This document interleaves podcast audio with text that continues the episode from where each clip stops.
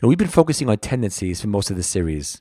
And in this discussion, introducing the final competency, we're going to highlight the most disempowering tendency that one can have, as well as the most empowering one. So let's put on our self awareness cap and ask ourselves the following questions. Are you a blamer? Do you have a tendency to criticize, a tendency to put down, to always blame, saying things like, It's your fault, you're making me unhappy, you're the source of all my problems, you change? Do you suffer from having a victim mentality? Do you live your life seeing yourself as spilled milk? Imagine somebody thinking about themselves that way. How sad it is. In fact, when you say don't cry over spilled milk, this is the spilled milk I would cry over. Because if you see yourself as a victim with no options, it's completely disempowering. But unfortunately, blaming and excuse making is very popular today. It starts early in life, blaming parents, blaming teachers, and anybody else that was an influence. Later, it becomes blaming spouses, bosses, children. It's become the way of the victim society to suit everybody in sight. Fingers are pointed everywhere, which basically condemns the victim to a painful and unproductive life. And then there are those people who see themselves as victims of circumstances, not just of people, but of circumstances. And they'll say things like, if only I had his money, or her looks, or his brains, or her brains, then I'd be successful. See, that's why I'm not successful, because I don't have what they have. They call these people the prisoners of hope. And in many cases, so untruthful. Because if they're not doing anything with the brains that they have, who says they would do anything with the brains the other person has? You see, because success is not so much dependent on the resources you have as much as it depends on your mindset. And the blaming mindset is not a recipe for success. In marriage, as in every other relationship, blaming and victimhood is counterproductive it won't get to anything good. So when couples argue about whose fault it is, I tell them that I don't like to get into percentages. I just say, be a taker of responsibility. Now, what does that mean? There's a definition for taking responsibility in a book called The Oz Principle, which focuses entirely on this idea of taking responsibility. And it runs like this Making a personal choice to rise above my circumstances to achieve the results I desire ask yourself, what else can I do to achieve my desired results? So even if your spouse is 80% at fault, own up and pick up your piece, even though it's only 20%, and make something happen. See, relationships are dynamic, and you're a part of it. So be the better for focusing on your 20%.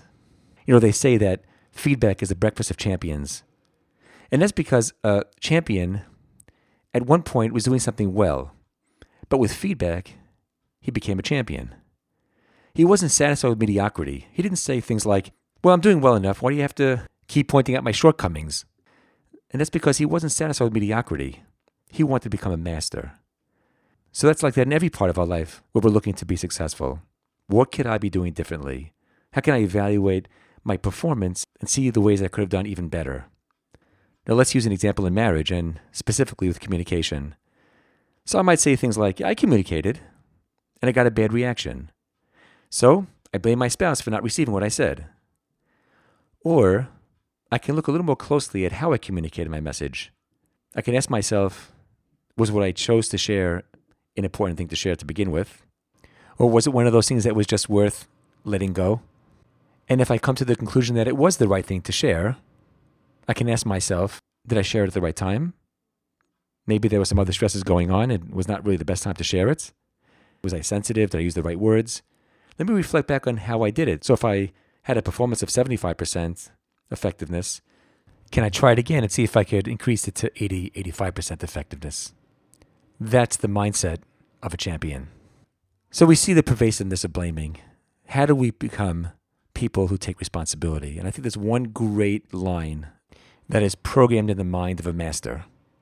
And that if we integrate it into our lives, it would transform us into people who take responsibility. And it comes out of a story that I once came across many years ago, a book on coaching written by a man by the name of Mike Krzyzewski, who was a very successful college basketball coach. And in this book, he shares some of his coaching strategies, what he believed were the keys to his success. And here's a story that really hit me hard. He had graduated the West Point Military Academy in upstate New York, and he tells a story about what took place during Beast Barracks.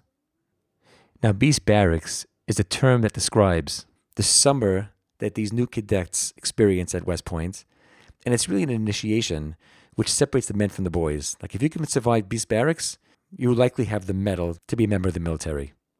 One of the rules there is that anytime a superior addresses you, asks you a question, you as a new cadet have the option of choosing only one of three responses. You can either say yes, sir, no, sir, or no excuses, sir. That's it. And so he tells one day about a time he and his friend decide to take a long walk on one of their breaks. It had rained the day before, and so when they were pretty far away from the barracks, the friend steps in a mud patch, and some of the mud sprays onto Mike's boots. In West Point, you cannot walk around with dirty boots. But unfortunate for him, the moment that the mud hit the boots, he noticed two of his superiors coming his way. As he would expect, they looked at him and said, Why are your boots dirty? So he thinks to himself, Oh, what are my choices? How do I answer the question? So I say, Yes, sir. But that doesn't really answer the question. I can't really say, No, sir, my boots are dirty. All that was left for him to say was, No excuses, sir. And at that moment, the superior sent the friend away and said, You can go, you're okay, because your boots are clean. And then they went ahead to give Mike the punishment of his life you know, sit ups and push ups and all kinds of things to show him what happens to a cadet who walks around and defies the rules at West Point. And after he finishes all the push ups and sit ups or whatever else they asked him to do, and maybe some words that were not so kind, they sent him back to the barracks to change his boots. And so he gets up and he starts his long trek back to the barracks. And during the first half of that walk back, he is so angry. And like a true victim, he's looking to sue the world. Who could he blame? He thinks to himself about how his friend got him into this trouble. How dare he get my boots dirty, not stand up for me? He gets upset at the cadets for being so harsh with him. He gets upset at West Point for having such ridiculous rules to say I can only say three things. Where is the option to say, it wasn't my fault, sir? Didn't exist. What kind of crazy rules are there over here? And so he's suing the world. Typical victim. But somewhere along the way, he moved from being angry to becoming reflective. He started to ask himself, you know, West Point's been around for a long time. It's got a pretty good record. How could these rules make sense? How could they force me to an option of no excuses, sir? So he started to think back to what happened. And there he was walking with his friend. He's playing out in his mind. And he sees that the friend steps on the mud and the mud splashes onto his boots. And at that moment, he slows down this internal film. See, when he first reflected on the story, he remembered that the superiors were there right on the spot the moment the boots got dirty. But in reality, it wasn't like that. As he slows down this video, he realizes that there was actually a pause, a break between the boots getting dirty and the superiors coming into sight. And at that moment, he amplified the volume on the soundtrack and listened in on his self talk. And here's how it sounded Uh oh, my boots are dirty. In West Point, you cannot walk around with dirty boots. But you know, what are the chances that someone's going to find me with the dirty boots? I'm going to just keep on walking, and I don't think anyone's going to notice. And boom, right at that moment, the superiors came at the sight. And it's at that point that he realized hold on a second. I do have to take accountability. I made a calculated decision to stay with the boots and not go back and change. It was a calculated risk, and I blew it. And so then it suddenly dawned upon him. One of the things he's learning early on in the military academy is before you sue the world, before you blame the entire universe for your problems, ask yourself was there anything I could have done differently? Is there any way that I could have made that a successful experience? No excuses, sir. And so he claims that from that moment on, he lived by that mantra. And when he became a basketball coach, he made that the rule of his team. You can never give excuses. There's no option on the menu that says, It's not my fault, sir. It's his fault, sir. He did it, sir. We don't say that. He created an environment where everyone is forced to look inside, reflect, review, see it from different angles, find what you could have done differently. That's how you're going to become a master.